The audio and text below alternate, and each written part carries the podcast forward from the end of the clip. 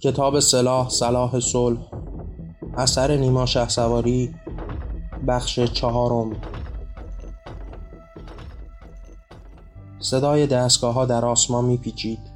صداهای عظیم صدای انفجار کوفته شدن میله های پولادین را به اشکال مختلف در می آوردند سیغل می دادند آهن سیغل داده از دستگاه برون می شد باربران به سمت دستگاه ها می رفتند و پولادهای سیغل داده شده را به سمت دیگرانی می بردند تا در دستگاه دیگری شکل تازه ای گیرد. دستگاه ها بر آهنالات می گفتند و فضای کارخانه پر صدا می شد صدای کوبیده شدن کوفتن و در خود ماندن صدای آهن و برخورد اجسام سخت بر هم. دستگاه بالا می رفت و با شدت بر آهن می کوفت کسی آن سوی دستگاه به حرکات چشم دوخته بود تا در زمان مشخص دستگاه را بایستاند صافی بزرگی در کارخانه وجود داشت که آهنهای کوچک شده و سیغل داده را به روی کارگران در کمین می نشاند. آنان وظیفه داشتند تا از این آهنالات کوچک ضایعات را جدا کنند اضافات را دور بیاندازند تا دوباره سیغل داده شود رقص آهن در صافی بزرگی در برابر دیدگان کارگران صدای کشیده شدن آهنها در هم. بر دستگاهی در دورترها کسی نشسته بود که مدام و بی پایان بر آهن میکوفت. آهن را مچاله و خورد می‌کرد. شکل آن را تغییر می‌داد. دما می گرفت و میسوخت. در آتش گداخته آب می‌شد و دوباره به ضربت در میان سرد شدنها ضربه می‌خورد و شکل تازه‌ای می‌دید. صدای میدان رزم بود. بیشمارانی در برابر هم در صفهای منظم ایستاده بودند. پرچمهای رنگین در دو سوی رزمگاه به احتزاز درآمده بود و فرمان آتش به میانه می‌رفت. با سپر و شمشیر به پیش می‌رفتند. آهن بر آهن گداخته میکوفتند و آسمان را از صدای برخورد آتش و سرب لکه دار می‌کردند. آتش میسوزاندند و خورد کننده به پیش می‌رفتند. سپرها پیش می آمدند و در برابر فرود آهن دفاع می کردند صدای کوفته شدن آهن بر سپر زیرین در آسمان به گوش می رسید و کارخانه سات را در می نوردید. جنگ در کار بود. تفنگ ها ساخته می شدند و باربران به پیش می رفتند می آمدند تا اسلحه های ساخته را سوار کامیون های حمل کنند. باید می ساختند باید بیشتر از پیش می ساختند باید انبارها را از وجود این اسلحه ها پر می کردند و همه دنیا را از بودنشان آلوده می ساختند ساختند و باربران به دوش کشیدند و همه را بردند. هرچه ساخته و نساخته شده بود همه را بر دوش گرفتند و بار کامیون ها کردند تا به دور دستانی ره برد. صدای بمبافکن ها شنیده می‌شد. توپ ها را ساخته بودند. توپ های سربین و آهنین به پولاد محکم و استوار شدند و پیش رفتند. رفتند و با چشمان بسته همه را ازادار کردند. به خاک نشاندند. اسلحه های ساخته فشنگ های یکسان شده بی عیب و با نظارت بسیار به پیش رفت تا هر موقع اسلحه به دست کسی رسید بیمه ها با شلیک کند. نه حراست که گلوله‌ای به درستی کار نکند. شاید آن کس که شلیک کرد چندی آرزو داشت که گلوله شلیک نشود. که از صافی جدا کردن گلوله ها یکی از کارگران از یاد برده باشد. این گلوله اشتباه را جدا کند. اما به درستی کار کردند. که ناظری به پیششان بود همه چیز را کنترل کرد. هر اشکال را جست و در برابر آن ایستاد تا اگر خواست گلوله ای سینه ای را بشکافد تعلل نکند. بیمهابا و ترس پیش رود و سینه را بشکافد. کودک بود. شاید هم دشمنی در برابر بود. ناظر باید می ایستاد و آن کاری را که به او محول شده بود را می کرد او وظیفه ای داشت. آخر به او مربوط نبود. که چه کس به جنگ چه کسی رفته است. برای او مهم نبود که گلوله به سینه دشمن فرود آمده یا کودکی در پیش رو. ای ننگ بر این دشمن خواندن ها دشمن چه بود؟ چه بود و چه کرد؟ هیچ نداشت. در قسم های بینه های اینا شکل نگرفت. پدر نداشت. پدر نبود. فرزندش داغدار نشد. همسرش دردمند فریاد نکشید. وظیفه او چیز دیگری است. وظیفمندان باید که به هرچه بر دوش آنان گذاشته شده است عمل کنند. ای ننگ بر هر وظیفه کورکورانه به دوش ما. ای ننگ بر کور ماندن و نشیدن ها ای ننگ بر هرچه اختیار را از ما ستاندند. ناظران بر همه اعمال نظارت کردند. به پیش رفتند و نگاه کردند. مبادا گلوله ای درست نباشد. مبادا کسی به درستی وظیفهاش را به پیش نبرده باشد. مبادا کسی از وظیفهاش سرپیچی کرده باشد. چه وظیفه ای؟ مثلا چکاندن تیر خلاص مثلا ساختن بمبافکن و فشنگ ها ساختن تفنگ ها به دار آویختن دشمنان و به دورماندگان از این تنگنا. وظیفه بردوش بی هیچ دانستن بی هیچ خواستن بی هیچ پژوهیدن و بی هیچ انگاشتن به پیش رفت و هر روز مطیان بیشتر ساخت. نه فکر کردند و نه خواستند که فکر کنند. نه چشمها را گشودند و به چشمبند پیش رویان گره بستند. کسی از پشت سر گره بر دیدگان آنان بست تا نبینند تا دست بر گوش دیگران کنند و هیچ نشنوند. و حال در این نشنیدن و ندیدن و لمس نکردن ها وظیفه بردوش را به خواندن معمور و معذور بودن به پیش برند. و شاید از این ندانی و بیدانی سرمست و هل کنان از به درست پیش بردن وظیفه ها مفتخرند. ناظر کارخانه اسلحه سازی سات سلاح صلاح صلح به پیش بود. همان سرکارگر شاداب در اتوبوس که در برابر دیگران بر صندلی نشست و خواست با آنها سخن بگوید. حال وظیفه داشت تا بر عملکرد دیگر کارگران نظارت کند. بر سر میز همگان می‌رفت. به حرکات آنان چشم میدوخت و تمام حرکات آنان را از ریز تا درشت زیر نظر می گرفت تا مبادا کاری را از قلم بیاندازند و یا در ساختن جسمی دقت لازم را به خرج ندهند. او سرکارگر و ناظر بر اعمال دیگران بود و از پس این وظیفه در طول این سالیان خدمت به خوبی برآمده بود. در راهروی کارخانه به پیش می‌رفت. بر صافی گلوله و کار کارگران ریز می‌شد. گهگاه خودش دست به میان صافی می برد و گلوله ها را زیر و رو می کرد تا مبادا یکی از فشنگ ها از کیفیت لازم برخوردار نباشد. به کارگران گوشزد می کرد که چه عواملی را در جداسازی اجناس نامرغوب باید که لحاظ کنند. او خبره کار خود بود و از دیگران حقوق به مراتب بیشتری می گرفت سابقه کاری بیشتری داشت و در پی ترفیع درجه بود. به معاون کارخانه که در اتاق خود مشرف راهروی کارخانه نشسته بود چشم دوخت. او را ورانداز کرد و از زیر نظر گذراند. او در حال عقد قرارداد و نوشتن پیشنویس های قراردادها برای فروش اجناس بود. مدام با تلفن صحبت می کرد همه روز را در اتاق خود و به پشت میز می گذراند. بسیاری باید زمان بسیاری را می گذراندند تا بتوانند شرف حضور یابند. از کارگران کارخانه تا هر کدام از مشتریان همیشه مورد احترام عموم بود. چه کارگران که گهگاه تا کمر در برابر او دلا می شدند و چه مشتریانی که برای گرفتن تخفیف حاضر بودند در برابر او کرنش کنند. به جایگاه رفیع او چشم دوخت. همه عمر آن جایگاه والا را می ستود و دوست داشت روزی تخت او را تصاحب کند و یا فراتر از آن به تخت رئیس لانه کند. اما تخت رئیس را رویایی دست نیافتنی به حساب می آورد اما داشتن جایگاه معاون را به نزدیکی مشت خود می دانست. با خود گفت چرا من نباید معاون این کارخانه باشم من از همه بیشتر در این کارخانه زمان گذاشتم آیا اگر این پسرک فرزند رئیس کارخانه نبود به این جایگاه می رسید؟ آیا به جز فرزند رئیس بودن هیچ برتری دیگری نسبت به من دارد؟ باید این پست را به من می‌دادند تا در اعتلاع کارخانه نقش پررنگتری بازی کنم. من می توانستم تلاش بیشتری کنم و جایگاه های والاتری برای کارخانه رقم بزنم. من هم به مانند او می توانستم به کشورهای بیشماری سفر کنم. می توانستم همیشه در مسافرت زمان بگذرانم جاهای بسیاری از دنیا را ببینم و در میان همگان از ارزش و نفوذ بیشتری برخوردار باشم. ای کاش به جای او و در خانواده او چشم جهان گشوده بودم. تنها جایگاهی که می توانستم با او به رقابت بپردازم در خانواده آنها بود.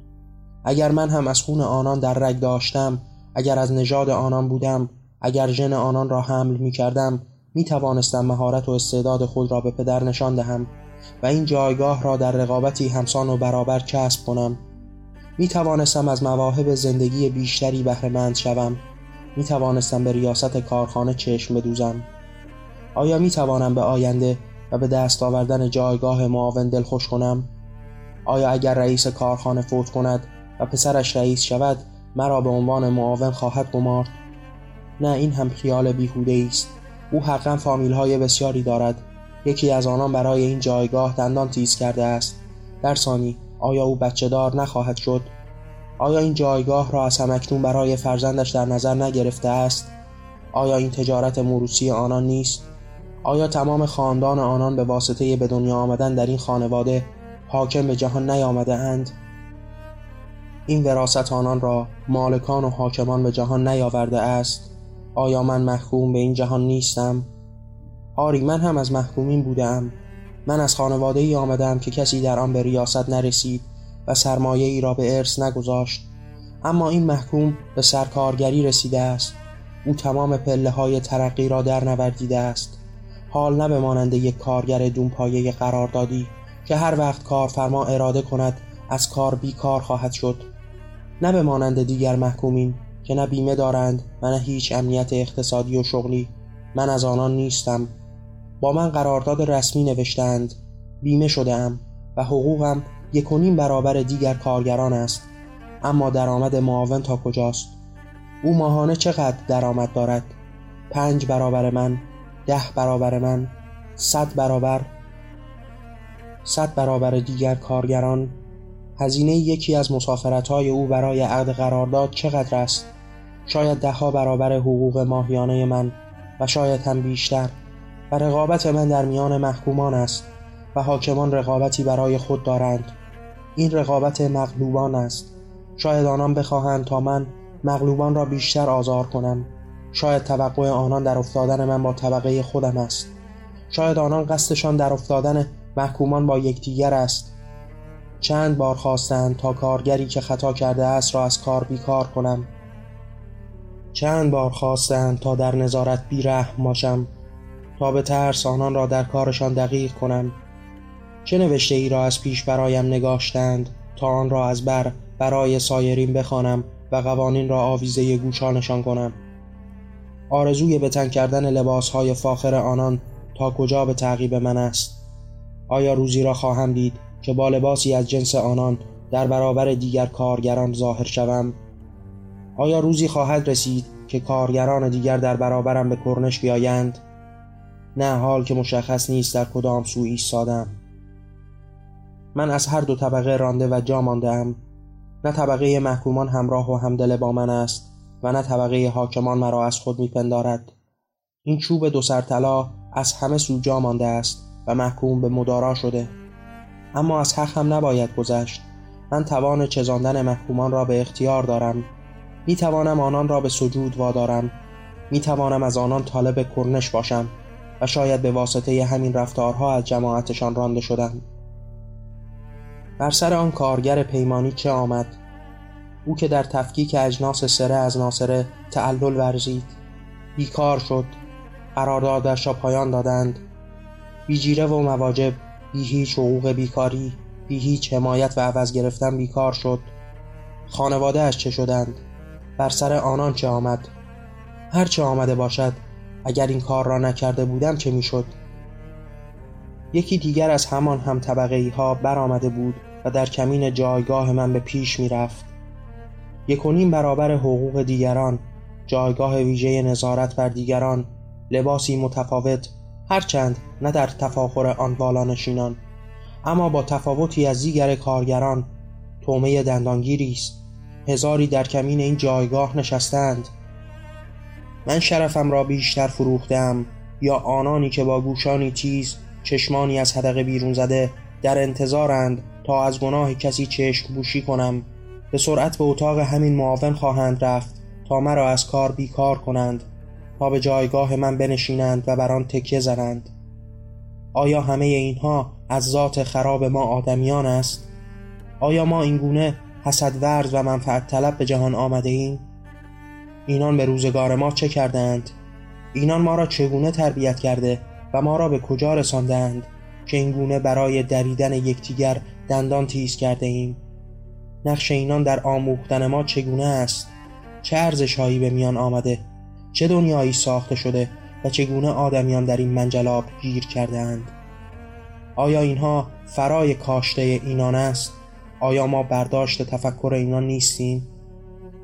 در حالی که سرکارگر کارخانه به سختی با خود به مجادله برخواسته بود یکی از کارگران پشت دستگاه خوابش برد و او این صحنه را دید. به پیش رفت و فریاد کنان گفت مگر اینجا خانه امت است که خوابیده ای؟ کارگر در حالی که سرخکون بود دست و پایش را جمع کرد و گفت ببخشید دیشب نتوانستم بخوابم. چرا که؟ هنوز جملهش تا تکمیل نکرده بود که سرکارگر با خشم فریاد زد. به درک که نخوابیده ای. اینجا محل کار است.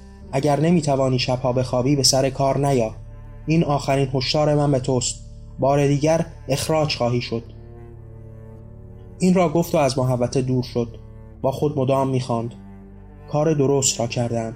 این بهترین کار ممکن بوده است. از این راه بهتری در پیش نداشتم. باید این گونه قاطعانه عمل می کردم باید دست مرا هم ببوسد که او را از کار اخراج نکردم. اینان همه قدر نشناسند. اصلا هرچه دوست دارند بگویند. من همین هستم. باشد شما خوب هستید که برای جایگاه من دندان تیز کرده اید می‌دانم تمام رشته های شما را پنبه کردم. حال دیگر نمی توانید از روی خوش من استفاده کنید. نمی‌گذارم از سادگی من سود ببرید. دست از سرم بردار. مرا به حال خود رهایم کن. این کار من هیچ خبت و خطایی نداشت. این نهایت انصاف و عدل بود. آری آری تو راست می‌گویی. تمام حقیقت از آن توست. تو بهتر از من بودی و بر این افتخار کن. اگر او را از کار اخراج نکرده بودم دیگری اخراجش می‌کرد. مگر آن بار را از خاطر برده ای که با یکی از کارگران از در دوستی وارد شدم؟ مگر آن بار که او را به آرامی مورد خطاب قرار دادم را از یاد برده ای خاطرت نیست چگونه به گوش معاون رساندند؟ همان جماعت کمین کرده به جایگاه من. مگر خاطرت نیست که به معاون گفتند او در ازای رابطه با برخی سرسری و به آرامی و با برخی به تندی برخورد می کند یادت هست آن روز آن معاون وحشی خوی را. خاطرت هست چگونه فریاد زد؟ اینجا جای رفاقت و دوستی نیست. اینجا محل خالبازی تو و رفقایت نیست. تا خواستم چیزی بگویم لب به سخن باز کنم فریاد زد. این بار اگر تکرار کنی از اینجا اخراج خواهی شد. خاطرت هست رنگ و رخسارم سرخ شد. خواستم لب به سخن بگشایم که باز فریاد زد. به خیالت که با تو قرارداد بسته ایم. و همه چیز تمام شده است. همان گونه که به سر کار آمدی همان گونه هم می توانیم تو را مثل نخاله دور بیاندازیم. به یاد تمام آهنالات و نخاله ها در کارخانه افتادم. همه را در کیسه ها دیدم و دانستم ارزش تک تک ما برایشان در حد همان اجناس دور ریختنی به کارخانه است. سرخ شدم سوختم و از اتاقش بیرون رفتم. خاطرت هست که برای بیرون رفتنم از اتاق هم فریاد کشید. خاطرت هست که گفت زودتر سر کارت برو. من زمانی برای هدر کردن با تو و امثال تو را ندارم. من که به او چنین حرفهایی را نزدم. من که او را تحقیر نکردم. من که او را دوست داشتم و خواستم. این توانایی من است. باید بدانند که مرتبت من از آنان بالاتر است. این جهان طبقات است. این دنیای تفاوت و تبعیض هاست. من که بانی به وجود آمدن این جهان نبودم. من هم تنها بخشی از این دنیای ساختم و می‌خواهم در قلمرو خود فرمان روایی کنم. گاه حاکم شوم و از این مرتبت لذت برم. من که محکوم بالفطرم من همه عمر محکوم بودم. اما آنگاه که مرتبت حکومت به من دادند باید که از آن استفاده کنم. باید که در برابر دیگران گردن بیارایم و بر آنان بتازم. بتازید میتازیم و میتازم. آنقدر میتازم که هیچ حاکمی در برابرم نباشد. میتازم و تمام جایگاه حاکمان را قبضه خواهم کرد. آنقدر به پیش می‌روم که از همه موهبات آنان لذت ببرم. بر تخت آنان بنشینم و جایگاه آنان را غصب کنم. میتازم تا مالکانه حاکم شوم. به جایگاه هایی دست یابم که از آن آنهاست. آری می‌روم. به همراه خانواده هم به مسافرتی می‌روم که آنان برایم تدارک دیدند می‌روم فرزندم را به آغوش می‌کشم دستان همسرم را به دست میفشرم و به هتلی می‌روم که آنان برایم تدارک دیدند هتلی که اقامت یک شب در یکی از اتاقهایش برابر حقوق یک ماهه من است. می‌روم و سفارش از غذایی می‌دهم که هزینهش برابر حقوق ده روز کار کردن من است. می‌روم و در بهترین پارکها، کنسرتها، تئاترها و اعیاد شرکت می‌کنم. می‌روم و از تمام طبقه هم فراتر می‌روم. می‌روم تا به طبقات دیگر سرک بکشم. می‌روم تا همسرم خود را برای پاره ای از زمان از حاکمان ببیند. فرزندم در ردای یکی از کودکان حاکمان براید تا هر خواستش به عمل بیانجامد. چه می‌خواهی فرزندم؟ گروه محبوب موسیقی هم آمده تا در شهر ما برنامه اجرا کند. می توانم به دیدن آنها بروم؟ آری برو و این پولهای بیارزش را برای لذت بردنت هزینه کن. اما این حقوق من کفاف اجاره خانه را خواهد داد. کفاف لباس فرزندم به مدرسه رفتنش دروس و معلمهایش خورد و خوراکمان لباس همسرم لباس خودم آینده امان خاندار شدن اتومبیل خریدن همه و همه را خواهد داد. حاکمان دست بر شانه خوانندگان گذاشتند. شاعران را به محضر خود خواندند تا در وصف دنیایشان شعر بسرایند. در محفل خصوصیشان هنرمندی کنند و آنان حکم کردند تا هنرمندان آن کنند که حاکمان خواستند. و کودک خواست که از حاکمان باشد. خواست تا به روز تولدش یکی از خواننده ها بخواند و هنر بتراود. بر خاک خانه بگل نشسته من اما او که راه را در این بیغوله نجست او که نتوانست خود را میهمان چنین زلتگاهی کند. خانه های بر عرش برایشان ساخته بود و آنان باید به جایی می‌رفتند که فراتر از زمین حقیر ما بود. همسرم چه می‌خواهی؟ لباس حریری دیدم که بر رویش دوختند سنگ ها را چسباندند. هنرمندان بران شدند تا آنی ببافند که بی همتا باشد که بر تن من بر آن مجلس حاکمان رونمایی شود. همه بدانند که برای حاکمان محکومان میبافند می‌سازند تا آنان به تن کنند تا آنان بر روی دیگران بکشایند و به پیش روند. اما همسرم ما که در اعیاد حاکمان جای نداریم و تنها از دور به خوشرخصی آنان چشم دوخته ایم اگر ببینند هم چشمشان را از حدقه برون خواهند کرد که ای بی حیایان شما را چه به ایاد فخیمگان؟ ما که محکومیم چگونه دیبای حاکمان بتن کنیم؟ اگر تمام حقوق سالیانم کفاف پوشاندن تن تو را داد که با حریر و سنگ در امان بماند آیا می توانی ما را به یکی از مجالس حاکمان دعوت کنی؟ آیا همین معاون و رئیس حاضرند ما را در برابر دیدگان بزرگان خیش رونمایی کنند؟ شاید گفتند تا به پیش رویم. شاید از من خواستند تا در برابرشان زانو بزنم. بر دستشان بوسه و بر وجودشان کرنش کنم. به جمع درایم و فریاد بزنم. هرچه در من است همه صدقه و توفه این بزرگان است. شاید من نگفتم و ساکت ماندم اما تو با حریر به پیش آمدی و یکی فریاد زد. این توفه از بزرگان است. او رئیس بزرگ آن کارخانه اسلحه سازی است و این گونه این دیبای پرفروغ را به یکی از همسران مستخدمانش هبه کرده است. اگر آنها این را گفتند چه کنیم؟ آنگاه فریاد نخواهی زد. که زمین دهم باز کن و مرا به خود ببل که تاب بودنم با این حاکمان نیست. آنان کرنش خواستند و به طلب سجودمان نشستند. اگر یاقی شدیم و افسار را پاره کردیم چه در انتظار ماست؟ به فردایش آیا لقمه نان زنده ماندن را در برابرمان خواهند گذاشت؟ آیا تاب زیستن را به کاممان فرو خواهند نشاند؟ همسر و فرزند برون آیید. از هرچه رویا بود. از این خیال خام دور شوید و بر همین منزل سیمانی از دیگری لانه کنید که جهان راستین ما در میان همین خاک و گل بر دیوار هاست اما دریغ و افسوس که همین خانه درگل را از وجودتان دریغ کردند چه می‌خواهید؟ طالب گشت و گذارید؟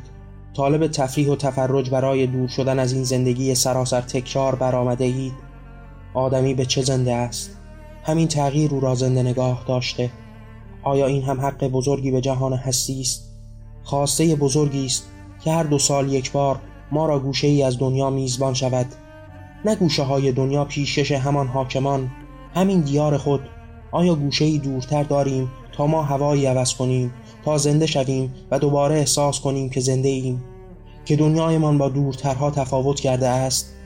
آیا حق آن را داریم تا برای چند سباهی در طول سالی که گذشت زمانی را برای تفریح بگذرانیم؟ نه به دور دست نه در خیال نه در رویای کشورهای دور در دل همین خاک و با فرسخی کوتاه فاصله بینمان. اما چه شد؟ اما این رفتن چه به روزمان آورد؟ دو سال هر روز یک تکرار بی پایان بود. دو سال هر روز دوازده ساعت اسارت داشت تا به فرجامش با هرچه از لباس زدیم با هرچه از خوردن قناعت کردیم با هرچه کوشیدیم تا ذره پسنداز کنیم دو ماه از حقوقمان بود دو ماه از دسترنجمان بود. اما با این ذخیره چه باید کرد؟ به کجا می‌توان رفت؟ کجایی را می‌توان برای گذراندن روزی به دور از تکرار همیشگی جست؟ تیاره های در آسمان و رسیدن به مقصدی دور برای حاکمان است. اما محکومان به گوش هم خواندند این پرواز بی لذت است. لذت در میان ماشین است که از دل کوها میگذرند از دل دریا عبور می کنند و طبیعت را به رویت می گشایند. پس محکومان بران شدند تا به فریب خیش به جیب بیپول و بدنیش به طول اتومبیلی درآیند که درازای گذشتنش چندی در سرما و خستگی و تکرار بود. گذشتند به پیش رفتند و سرای تازه‌ای را جستند. تا از آن لذت برند. شکمها گرسنه بود طلب غذا کرد. باید که خورد باید که رفت و در رستورانهای شکیل نشست. ما آمده تا روزگار تازه‌ای را سپری کنیم. اما یکی از محکومین که زنی با دیبای ساده و بی حریر بود گفت چند گوجه در بساتمان مانده. اگر تخم مرغی فراهم کنی با لغمه اینان غذای مفصلی در پیش خواهد بود. محکومین شادمان شدند. خندیدند شادی کردند آخر چاره ای نداشتند اما همه به دل گفتند. این چه تفاوت با تمام تکرار روزهای پیشترمان بود؟ رستوران برای حاکمان است. یک وعده غذا در آن برای ما مساوی با هزینه کردن یک هفتم تمام ذخیره کردنها خواهد بود. پس نمی‌توان این گونه سفره پهن کرد نمی‌توان این گونه سفر را به پیش برد. باید شاد بود و به تکرار ننگریست. باید گفت حال ما در کنار خیابان آتش زدیم غذا پختیم و آن کردیم که هیچگاه نکرده بودیم و این شروع تازه دنیای ماست. اما این روز تازه شبی هم خواهد داشت. آمده تا لذت برند آمده تا روزگار تازه‌ای را پیش برند و خانه‌ای در دور دستها به انتظار آنان است. آنجا که تمام تختها را شستند ملحفه های تازه بر آن نهادند شامپو صابون به حمامش گذاشتند. جعبه جادو روشن است. آهنگ تازه می‌خواند و محکومان آمده تا لذت برند. تا شب را به آرامش سهر کنند. تا صبحگاه صبحانه آماده را به اتاق بپذیرند و بعد از صرف صبحانه در حالی که اتاق نامرتب است به گشت و گذار بروند و بعد از تفریح به خانه حاکمان برگردند و همه چیز را مرتب و سالم و از نو دریابند. اما خبر آمد که برای داشتن چنین خانه رویا باید که نیمی از پسنداز را هزینه کنید. هر آنچه به طول یک سال جمع کرده اید را بپردازید تا یک شب چنین اسکان آرام و با تفاوت از دیگر روزها داشته باشید. یکی از محکومین که اتفاقا این بار هم همان زن بیدیبای حریر بود گفت ما آمده تا از هوای تازه لذت بریم آمده تا شهر را ببینیم آمده تا بیشتر و بیشتر از زندگی همیشگی فاصله بگیریم. چه زیباست اگر در دل همین خیابان چادر زنیم و یک شب فراتر از دیگر شبهای زندگی به سحر برسانیم. او گفت و همه پسندیدند. همه شادمان از سفر پرهیجان از تفریح بی پایان بر چادر چشم ها را بستند. به دل چه می گفتند؟ اگر باران شد آنها به زیر باران با خود چه می خواندند؟ اگر باد آمد و چادر را از رویشان کند چه خواهند گفت؟ اگر دوز آمد و چادرشان را برکند و همه چیز را از آنان رو بود چه خواهند گفت؟ اگر تمام شب را در چادر تا صبح یخ زدند تا صبح صدای خوردن دندان بر هم را شنیدند چه خواهند گفت؟ اگر و هزار اگر دیگر که هر بار هر کسی یکی را تجربه کرد و نامش تفریح شد. تفریحی به درد که هیچ لذتی نداشت و بیشتر در درد بود و به آخرش خسته تر از دیرباز همه بازگشتند و فریاد زدند.